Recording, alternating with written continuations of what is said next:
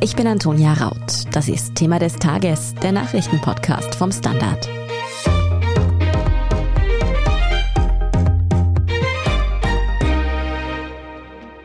Österreich knackt schon wieder einen neuen Corona-Rekord. Mehr als achtundfünfzigtausend Menschen haben sich innerhalb von nur vierundzwanzig Stunden mit dem Virus infiziert. Das sind mehr Menschen, als in der niederösterreichischen Landeshauptstadt Sankt Pölten leben. Wer jetzt mit strengeren Corona-Maßnahmen rechnet, der irrt sich aber. Die Regierung lockert die Regeln sogar. Warum wir das so machen? Zum einen verlaufen Infektionen mit dem Omikron-Virus deutlich milder als frühere. Und zum anderen gibt es derzeit einen Höchststand in der Pandemie, äh, durchaus auch zusätzliche Personalengpässe. Dem wollen wir damit entgegentreten. Erklärt Gesundheitsminister Johannes Rauch von den Grünen diesen Kurs. Wie genau sich die Maßnahmen nun ändern, was Fachleute darüber denken und ob das auch angesichts der neuen Virusvariante DeltaCron der richtige Weg ist, darum geht es in dieser Folge. Gabriele Schandl, du bist nicht nur die Expertin in Sachen Impfpflicht beim Standard, du hast auch die Änderungen bei den Corona-Regeln immer ganz genau im Auge. Was hat die Regierung denn gestern Dienstag verkündet? Was ändert sich jetzt alles und ab wann?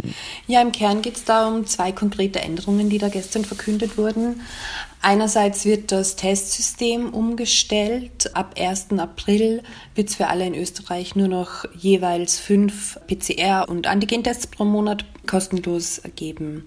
Das hat damit zu tun, dass die Finanzierung des Bundes für die Gratistests ausläuft. Und das hat man eben da jetzt als Anlass genommen, das zu ändern. Und die zweite zentrale Änderung, die betrifft die Quarantäneregeln. Die wird aufgeweicht und zwar dahingehend, dass ungeimpfte Kontaktpersonen ab einundzwanzigsten März nicht mehr in Quarantäne müssen. Sie sind allerdings dennoch ein paar Einschränkungen unterworfen. Sie dürfen zum Beispiel zwar, wenn sie eine Maske aufhaben, einkaufen gehen oder arbeiten, aber sie dürfen zum Beispiel noch immer nicht auf Veranstaltungen oder in die Gastronomie. Das heißt, wer muss denn dann eigentlich noch in Quarantäne in Österreich und für wie lange? Ändert sich da auch was? Also in Quarantäne muss weiterhin, wer mit dem Coronavirus infiziert ist. Das bleibt so, wie es ist. Diese Personen können sich ab dem fünften Tag freitesten. Geimpfte und Genesene, die hatten ja schon länger die Erleichterung, dass sie nicht als Kontaktpersonen gelten, also dass sie weiterhin eben raus dürfen, wenn sie eine infizierte Person getroffen haben.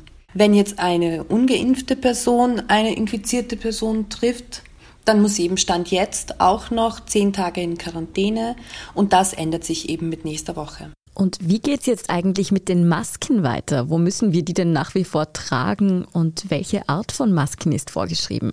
Also was Masken angeht und auch was alle anderen Schutzmaßnahmen angeht, bleibt eigentlich alles so wie bisher. Es hat zwar vergangene Woche die Gecko-Kommission empfohlen, dass es eigentlich wieder Maßnahmen bräuchte. Dem hat der Gesundheitsminister aber gestern schon auch eine klare Absage erteilt. Der Grund dafür, warum er jetzt keine neuen Maßnahmen machen will, der ist eh ein bisschen bemerkenswert. Er, er meinte, naja, man macht sie deshalb nicht, weil die ja erst dann wirken würden, wenn die aktuelle Welle schon wieder abflaut. Also frei übersetzt, irgendwie so eh schon spät, auch schon wurscht. Und das heißt natürlich auch, die Maskenpflicht bleibt wie gehabt. Also in Öffis und im elementaren Handel und in Wien eben im gesamten Handel. Besonders gespannt haben in Österreich ja viele darauf gewartet, wie es mit den Corona-Tests weitergeht. Gibt es denn weiterhin kostenlose Testmöglichkeiten? Ja, die gibt es weiterhin, aber sie werden eben stark eingeschränkt. Also wir in Wien hier, wir spüren das ja schon sehr. Wir können jetzt acht P C R-Tests in der Woche machen, wenn wir das wollen. Und künftig werden das nur noch fünf im Monat sein, also schon deutlich weniger. Dazu kommen aber eben fünf Antigen-Tests pro Monat. Zu denen hatten wir ja momentan gar keinen kostenfreien Zugang. Mhm. Aber auch die anderen Bundesländer spüren das. Ich habe mich da gerade noch so ein bisschen durchgegoogelt. In Oberösterreich bekommt man momentan zehn P C R-Tests alle zwei Wochen. Im Burgenland fünf jede Woche und in Tirol dürften es vier pro Kalenderwoche sein. Also das wird schon weniger für viele Leute.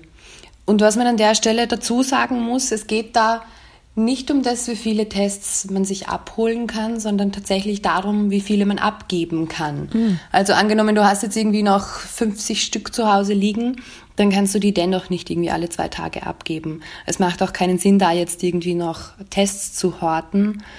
Und auch das habe ich gestern noch im Gesundheitsministerium nachgefragt. Es ist vorgesehen, dass man auch nicht Tests zusammentauschen kann. Also dass du jetzt sagst, du testest dich gar nicht und dafür habe ich zehn Tests im Monat oder umgekehrt, sondern da geht es tatsächlich um fünf Tests pro Person und Monat. Gilt es dann dann für alle Menschen gleichermaßen? Weil ich teste mich jetzt zum Beispiel, wenn ich am Wochenende Freundinnen treffen will, aber es gibt ja auch Menschen, die Angehörige haben, die zum Beispiel besonders gefährdet sind oder die vielleicht auch mit Risikogruppen arbeiten. Da werden schon ein paar Unterschiede gemacht, wie die genau aussehen, ist aber noch nicht ganz klar. Kommuniziert wurde, dass Menschen in vulnerablen Settings sich öfter testen lassen können. Da wurden explizit genannt die Krankenhäuser und die Alten- und Pflegeheime. Aber wie das jetzt zum Beispiel ist, wenn man mit einer vulnerablen Person im Haushalt lebt, die man dann ja auch besonders schützen muss, das wurde noch nicht thematisiert. Ich habe da gestern auch noch mit dem Michael Wagner, der ist Mikrobiologe, telefoniert und der meinte, es wäre schon sehr, sehr wichtig, dass man gerade auch in diesen Haushalten, wo eine vulnerable Person lebt, dass man diesen Haushalten die Möglichkeit gibt, sich öfter zu testen. Und was natürlich noch dazu kommt, Personen, die Corona-Symptome haben, die können sich natürlich weiterhin gratis testen. Wie genau und wo genau, auch das wissen wir aber momentan noch nicht. Das ist jetzt ja nun quasi die erste Änderung der Corona-Maßnahmen, die die Handschrift des neuen grünen Gesundheitsministers Johannes Rauch trägt. Welchen Kurs liest man denn daraus ab? Naja, es ist nicht ganz die erste Änderung. Er hat vor kurzem auch die Impfpflicht abgesagt. Mhm. Das heißt, der Kurs ist relativ klar, glaube ich. Also auch wenn er noch so oft dazu sagt, dass die Pandemie nicht vorbei ist, so sprechen die nackten Entscheidungen ja schon eine andere Sprache. Also das reiht sich jetzt alles ein in eine Serie von Lockerungen. Wobei man dazu sagen muss, dass der Gesundheitsminister erst in der aktuellen Falter-Ausgabe sagt, mit den Lockerungen war er eigentlich nicht so einverstanden. Da war er halt noch nicht Minister.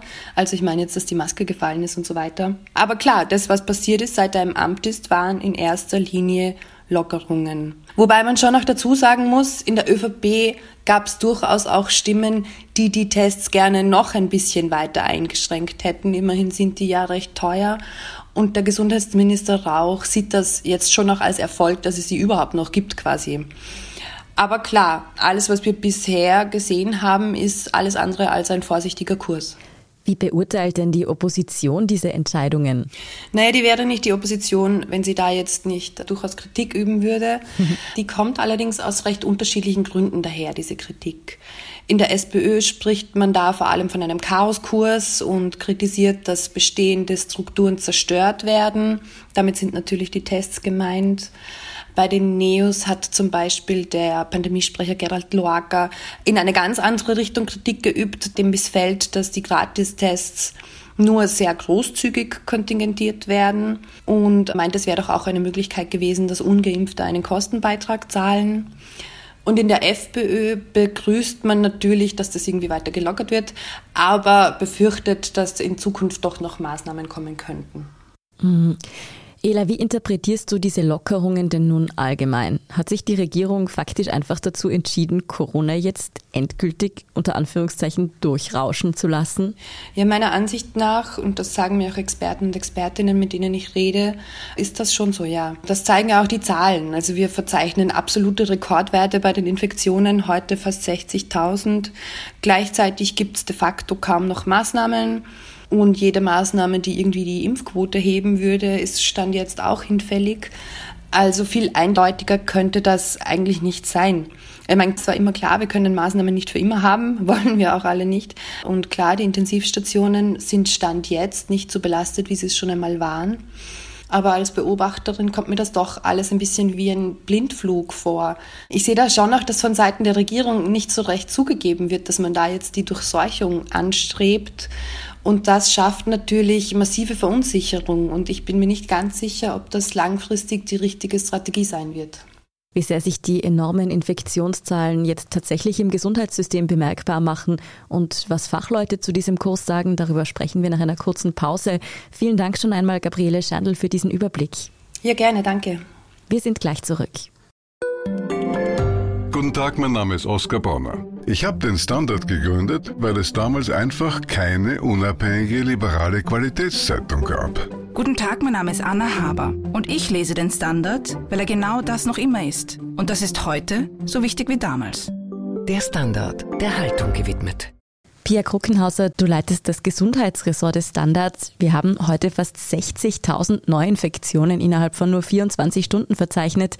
Das ist ein absoluter Rekord für Österreich. Aber wie ist denn die Infektionslage gerade insgesamt? Wie sieht es zum Beispiel in den Spitälern aus? Also die Infektionslage ist definitiv so schlimm wie nie. Es gibt so viele Neuinfektionen, du hast es eh gerade gesagt. Das ist ein neuer Höchststand, der Sieben-Tage-Schnitt ist unendlich hoch. Das war auch nicht vorausberechnet. Man ist da, glaube ich, wirklich ein bisschen überrascht worden. Und das schlägt sich natürlich in den Spitälern nieder in der Situation dort. Das heißt, es müssen jetzt wieder Operationen verschoben werden, wobei die Lage jetzt schon ein bisschen anders ist als im vergangenen Herbst. Damals hat man verschieben müssen, weil die Intensivkapazitäten einfach voll waren. Es gab keine Betten und gerade nach einer großen Operation müssen die Leute öfter ein paar Tage oder auch Wochen auf der Intensivstation bleiben. Das war nicht möglich. Jetzt sind ja die Intensivstationen nicht überbelegt.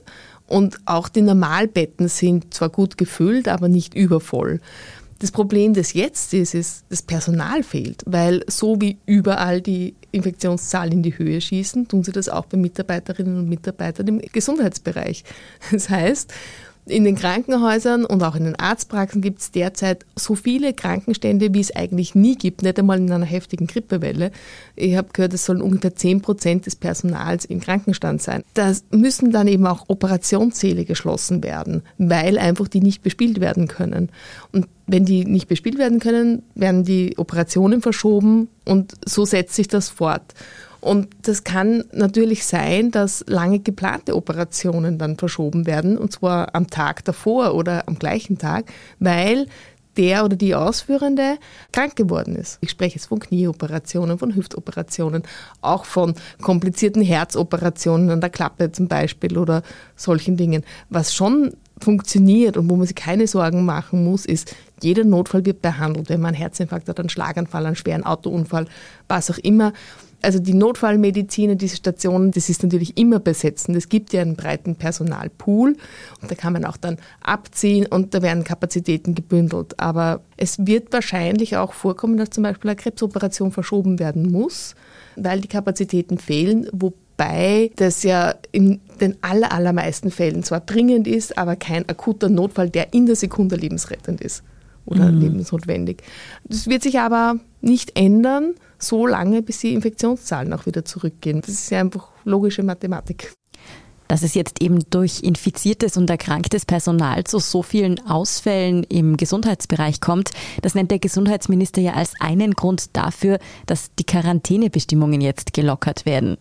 Was sagst du denn dazu? Also ich kann diese Argumentation nicht ganz nachvollziehen, weil gerade im Krankenhaus, gerade im Pflegebereich wäre es wichtig, dass keine infizierten Leute oder wissentlich infizierten Leute sind, weil die ja dann andere anstecken und das teilweise auch sehr, sehr vulnerable Personengruppen sind. Also da ist für mein Empfinden ein logischer Kurzschluss drinnen, aber gut. So ganz nachvollziehbar sehen das auch Expertinnen und Experten nicht. Es hat zum Beispiel auch der Gary Folte gesagt vom Roten Kreuz, der ja in der Gecko-Kommission sitzt, dass er nicht an einer Empfehlung beteiligt war. Es sei eine politische Entscheidung gewesen. Ich würde das auch ein bisschen so beurteilen. Natürlich ist es konsequent, in einer gewissen Hinsicht Quarantäneregeln zu lockern. Und es gibt ja auch noch Beschränkungen, aber es ist eine nicht wirklich stringent durchdachte und argumentierte Maßnahme. Sagen wir uns jetzt mal ganz ehrlich, es ist nicht so tragisch, wenn man in einem Büro sitzt, wenn man ein Einzelbüro hat, wenn man draußen unterwegs ist, aber in Gesundheitseinrichtungen finde ich es wirklich problematisch. Und da gibt es ja schon auch sogar die Diskussion, zwar ein anderes Thema, aber die Impfpflicht, dass die zumindest für Gesundheitspersonal ganz dringend nötig wäre, auch wenn sie jetzt breit im Moment ausgesetzt ist. Bei uns betrifft das Aussetzen der Quarantäne ja nur noch Kontaktpersonen, Infizierte müssen noch in Quarantäne. Anders ist das zum Beispiel in Großbritannien. Die sind ja sozusagen Vorreiter in Sachen durchrauschen lassen. Da müssen nicht einmal mehr positiv getestete Menschen zu Hause bleiben. Könnte das auch bei uns der nächste Schritt sein? Großbritannien ist immer ein bisschen einen, sage ich mal, weniger strengen oder liberaleren Kurs gefahren. Das heißt, diese Entscheidung ist ja jetzt nur konsequent aus deren Sicht. Soweit ich weiß, ist das bei uns derzeit nicht im Gespräch, weiß auch nicht, ob das irgendwann kommen wird. irgendwann ja, aber der Zeitpunkt ist noch sehr unklar. Zum jetzigen Zeitpunkt, wo die Lage ohnehin schon so angespannt ist, kann ich mir das auch absolut nicht vorstellen. Es wäre ja absurd. Im Sommer, wenn die Infektionen hoffentlich massiv zurückgehen, könnte das eine Diskussion sein. Ob es klug ist, weiß ich auch da nicht, weil es sagen praktisch alle ExpertInnen, dass es im Herbst zu einer weiteren Welle kommen wird. Wie die genau aussehen wird, das kann man jetzt noch nicht sagen. Aber die wird kommen und damit muss man sich auseinandersetzen. Und wenn dann im Sommer alles fallen gelassen wird, ist das natürlich ein Problem. Gerade während die Corona-Infektionszahlen so hoch sind, testen sich sehr viele Menschen in Österreich regelmäßig. Da wird jetzt zumindest die Anzahl reduziert. Wie siehst denn du das? Naja, ich würde sagen, damit kann man gut leben. Es ist ja tatsächlich so, dass Tests nicht vor Ansteckung schützen. Das tut nur die Maske. Aber sie geben sehr bald darüber Auskunft, ob man sich infiziert hat. Und dass sie nicht vor Ansteckung schützen, spricht auch überhaupt nicht gegen sie. Im Gegenteil. Man sieht das am Beispiel Wien sehr gut, weil durch das konsequente Testen ist die Inzidenz hier bundesweit am niedrigsten, obwohl man das in einer Großstadt eigentlich so nicht erwarten würde. Der Punkt ist, die meisten, die einen Verdacht haben, testen sich dadurch unkompliziert durch dieses breite Testangebot. Dadurch werden die Infizierten früher entdeckt und sie können nicht so viele andere anstecken. Insofern quasi schützen sie über einen Umweg vor Infektion. Es gibt jetzt sogar eine wirtschaftliche Untersuchung, die zeigt, dass das Testen auch sehr effizient Kosten spart, weil es wird immer das Argument gebracht, dass das so teuer sei. Weil durch diese Teststrategie weniger Menschen in Quarantäne müssen, wirkt sich das positiv aus finanziell. Das heißt, diese Untersuchung sagt, wenn nur zweitausendvierhundert Infektionen pro Monat durch die Tests verhindert werden, dann sollen sich die Ausgaben schon rentieren. De facto ist es aber so, dass alleine in Wien durch diese breiten Tests sogar zwanzigtausend Infektionen pro Monat verhindert worden sind, weil eben die Ansteckungsketten unterbrochen wurden. Also insofern sieht man, das macht schon Sinn. Das komplett einzustellen wäre ein sehr falscher Ansatz, glaube ich. Mhm, komplett eingestellt wird jetzt ja noch nicht. Jetzt gibt es fünf P C R-Tests und fünf Schnelltests, also Antigentests pro Monat, pro Kopf. Wie soll man die denn idealerweise einsetzen, damit der Effekt möglichst gut ausfällt? Ich glaube, für die meisten von uns reicht es, wenn sie einfach so weitermachen wie bisher. Es gibt natürlich einige Menschen, die sich dreimal pro Woche getestet haben, vor allem in Wien gibt es da einige, aber ganz viele haben das auch nicht getan. Wenn ich jetzt zum Beispiel von mir ausgehe, ich glaube, das ist ein ganz vernünftiger Zugang, ich teste mich dann, bevor ich Freunde treffe, ich teste mich im Nachfeld, wenn ich wo war, wo ich eine Ansteckung nicht ausschließen kann, also in einem Lokal, wo es sehr voll war, ich war letztens auf einer Buchpräsentation mit zwei G Regel, aber trotzdem habe ich mich getestet mit zwei Tagen Nachlauf. Und natürlich teste ich mich auch prophylaktisch, bevor ich vulnerable Personen treffe. Und ich denke, für diese Strategie reichen die Tests aus. Außer ich bin jetzt jeden Tag auf Lepschi, was auch schön ist, aber ich das nicht mehr schaffe. Und wenn man Symptome hat, wird man ja ohnehin weiter getestet. Aber es ist ja wirklich nur für die eigene Sicherheit. Ich kann mir vorstellen, mit diesen fünf fünf kann man ganz gut durchkommen. Mm. Nun fallen aber ausgerechnet in diese angespannte Infektionslage noch Berichte, dass jetzt auch noch eine neue Variante nachgewiesen wurde. DeltaCron heißt die. Ist das jetzt dann genau das, wonach es auch klingt? Also eine Kombination aus der tödlicheren Delta und der ansteckenderen Omikron-Variante? Es ist tatsächlich eine recht leckere Mischung, frei nach mhm. E R V. DeltaCron soll von Delta die Schwere der Verläufe haben, also ähnlich schwere Verläufe bringen. Wir erinnern uns an den Lockdown vor Weihnachten, wo die Intensivstationen durch mhm. Delta wirklich übervoll waren. Und gleichzeitig soll es die Infektiosität, also die schnelle Übertragung von Omikron haben. Das heißt, diese schweren Fälle mit ähnlich hohen Fallzahlen wie jetzt im schlimmsten Fall. Die Variante wurde von der W H O offiziell anerkannt. Es gibt sie. Die dürfte in Frankreich entstanden sein, wahrscheinlich in einer Person, die gleichzeitig mit Delta und Omikron infiziert war, mhm. weil das gibt es auch. Das ist ja eben, weil diese Varianten so unterschiedlich sind von der Infektiosität her oder auf das Spike-Protein. Ja, das kann man jetzt so sagen. Und wie große Sorgen sollten wir uns über diese Variante machen? Das klingt ja doch eher ungut. Es klingt ungut, tatsächlich, aber die Frage ist, ob sich das jetzt wirklich durchsetzt. Es gibt einige Fälle in Frankreich, darum wird auch vermutet, dass es von dort herkommt. Die werden beobachtet. Es dürften nicht allzu viele sein und man kann es tatsächlich noch nicht sagen, ob man sich Sorgen machen muss. Es gibt zu wenig Fälle und dadurch auch zu wenig Daten. Man beobachtet, in den nächsten Wochen wird man sehen, wie es ist. Wir kennen das ja schon von Delta, von Omikron, wann immer eine neue Variante, die sich durchgesetzt hat, aufgekommen ist. Fakt ist, man kann nicht sagen, wer sich infizieren könnte, weil man weiß nicht, schützt eine durchgemachte Delta-Infektion, schützt eine durchgemachte Omikron-Infektion, schützt eine dreifache Impfung, wie gut schützt sie. Das sind alles Dinge, die man noch nicht sagen kann. Da kann man nur hoffen, also wenn es mehr Fälle gibt, dann werden wir diese Fragen relativ schnell beantworten können. Wenn es nicht passiert, wenn es sich nicht durchsetzen kann, dann wird es auch keine große Sorge uns bereiten. Im Moment höre ich noch nicht aus der Fachwelt. Es ist eher die Frustration über die nächste Variante als die Panik davor, was die jetzt macht. Aber ja, mhm. ist noch zu früh. Also gerade diese Kombination aus neuer Variante und jetzt im Moment sehr hohen Infektionszahlen ist ja doch nicht so eine gute Ausgangslage. Wie stehst du denn jetzt gerade dem Weg der Öffnungen der Regierung gegenüber? Hältst du das im Großen und Ganzen für einen Fehler zu diesem Zeitpunkt? Muss ich ehrlich sagen, ganz nachvollziehen kann ich das nicht. Es wurde sehr oft gesagt, es sei eine politische Entscheidung gewesen. Das glaube ich wirklich, dass es das war. Kurz vor den Tiroler Gemeinderatswahlen wurde bekannt gegeben, dass die Maßnahmen drastisch gelockert werden. Ich sage mal, na ja. Tatsächlich verstehe ich auch nicht, wo das Problem liegt, dass man eine Maske trägt in bestimmten Situationen. Diese Maskenpflicht, die wirklich ein sehr effizienter Schutz ist, und zwar der einzige, den man so unmittelbar haben kann, der wurde einfach abgeschafft außerhalb von Wien. Für mich ist es nicht klar, weil man sieht ja auch wieder am Beispiel Wien, dass es sehr gut funktioniert, wenn man das durchsetzt. Also man muss einfach kommunizieren, man muss klare Regeln schaffen. Und ich will nicht sagen, dass es in Wien gar keine Ausnahmen gibt oder Leute, die sich darüber beschweren, aber das ist wirklich minimal und ich bin täglich in der Stadt unterwegs. Also ich denke mir, das kann man auch außerhalb von Wien umsetzen. Ja, ich kann es wie gesagt nicht ganz nachvollziehen und halte es durchaus für problematisch. Problematisch auch deshalb, weil es gibt ja das Thema Long-Covid. Wir wissen noch viel zu wenig darüber. Wir wissen nicht, wie sich das entwickelt. Und auch mit der Impfung gibt es, auch wenn die, so wie es jetzt ausschaut, wirklich schon schützen dürfte davor, zu einem gewissen Ausmaß, gibt es weiter Long-Covid-Fälle. Und das sind gesundheitliche Probleme, die da auf uns zukommen, die wir in keinerlei Weise abschätzen können. Und dem werden dadurch die Leute bewusst ausgesetzt, diesem Risiko. Und da wäre die Maske etwas, was ganz einfach schützen kann. Und darum ist das, kann mich nur wiederholen, fragwürdig. Gibt es aber umgekehrt auch Aspekte, die für dich gerade für die Öffnungsschritte auch zu diesem Zeitpunkt sprechen?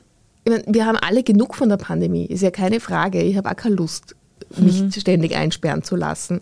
Also ich kann nachvollziehen, dass man gewisse Lockerungen macht. Ich kann nachvollziehen, dass man sagt, Leute, es ist auch so, dieses Virus wird nicht weggehen, es wird auch weitere Wellen geben. Wir müssen ohnehin lernen, damit zu leben. Aber es ist diese Abwägung, wie viel kann ich machen, wie viel soll ich schützen? Und ich glaube, dass es einfach zu schnell und zu umfassend gemacht wurde. Das zeigen ja auch die Zahlen jetzt. Also prinzipiell nachvollziehbar, prinzipiell auch gut und wichtig. Aber man hätte das staffeln können und bis in den, sage ich jetzt einmal, Mai oder von mir aus zumindest bis Ostern rausziehen, weil dann wird es tatsächlich wärmer und dann wissen wir auch, dass saisonal bedingt die Infektionen zurückgehen und dann wäre das alles ein bisschen weniger dramatisch gewesen. Das Ausmaß und der Zeitpunkt der Lockerungen sind also auch in den Augen vieler Fachleute nicht optimal gewählt. Vielen Dank für diesen Überblick, Pia Kruckenhauser. Gerne. Vielen Dank schon mal fürs Zuhören und wenn Ihnen Thema des Tages gefällt, dann können Sie uns mit einem Standard-Abo oder über ein Apple Podcast Premium-Abo unterstützen. Gleich sind wir zurück mit der Meldungsübersicht. Bleiben Sie dran. Eine kleine Wohnung im Zentrum, das wär's. Ich will ein richtiges Zuhause für meine Familie. Mein Traum, ein Haus am See. Was auch immer Sie suchen, Sie finden es am besten im Standard. Jetzt Immosuche starten auf Immobilien der Standard.at. Und hier ist, was Sie heute sonst noch wissen müssen. Erstens, am heutigen Mittwoch liefen die Gespräche zwischen russischen und ukrainischen Vertretern weiter. Bei den Verhandlungen über einen Frieden in der Ukraine zwischen Moskau und Kiew wurde laut Moskauer Präsidialamt auch über eine mögliche Neutralität der Ukraine gesprochen. Diese könnte nach einem Vorbild Schwedens oder Österreichs gestaltet werden. Dieses Neutralitätsmodell könne man als Kompromiss betrachten. Kiew wies diesen Vorschlag allerdings umgehend zurück. Dabei hatte sich der der ukrainische Präsident Wolodymyr Selenskyj zuvor vorsichtig optimistisch geäußert. Bis die Ukraine zufrieden sein könne, dauere es aber noch. Zweitens, unterdessen spitzt sich die Lage in der Ukraine weiter zu. Knapp drei Wochen nach Beginn des Kriegs haben die russischen Angreifer ihren Beschuss auf mehrere umkämpfte Städte intensiviert. Betroffen sind neben Kiew und den Vorstädten der Hauptstadt unter anderem Kharkiv im Osten und Mariupol im Südosten. Auch bisher von den Kämpfen verschont gebliebene westliche Städte werden zunehmend beschossen. Über alle aktuellen Entwicklungen in der Ukraine halten wir Sie natürlich weiterhin in unserem Live-Ticker auf der Standard punkt a t up-to-date. Und drittens, auch die Auswirkungen des Krieges auf den Energiemarkt werden immer weitreichender. So hat etwa der teilstaatliche Öl- und Gaskonzern O M V verkündet, die Öl- und Gasförderung langfristig ganz einstellen zu wollen. Das sind wesentliche Eckpunkte der O M V-Strategie zwanzig dreißig, die heute präsentiert wurde. Stattdessen will die O M V in Zukunft vorwiegend im Chemiebereich wachsen. Als konkretes Zwischenziel soll die Öl- und Gasproduktion eben bis ins Jahr zwanzig dreißig um ein Fünftel reduziert werden. Trotzdem soll der Gewinn aber stabil bleiben. Aktionärinnen und Aktionären wird weiterhin eine wachsende Dividende in Aussicht gestellt. Mehr über diese weitreichenden Entscheidungen bei der O M V und alles weitere zum aktuellen Weltgeschehen finden Sie wie immer auf der Standard punkt a t. Falls Sie Feedback und Anregungen haben, dann lassen Sie uns das gerne wissen. Sie erreichen uns über podcast at der standard punkt a t. Außerdem freuen wir uns, wenn Sie uns auf Ihrer liebsten Podcast-Plattform abonnieren, dann verpassen Sie auch keine Folge von Thema des Tages. Ich bin Antonia Raut. Baba und bis zum nächsten Mal.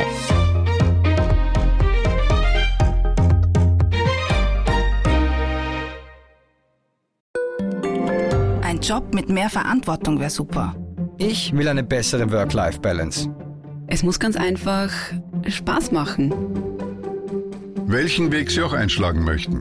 Er beginnt bei den Stellenanzeigen im Standard. Jetzt Jobsuche starten auf jobs der standard punkt a t.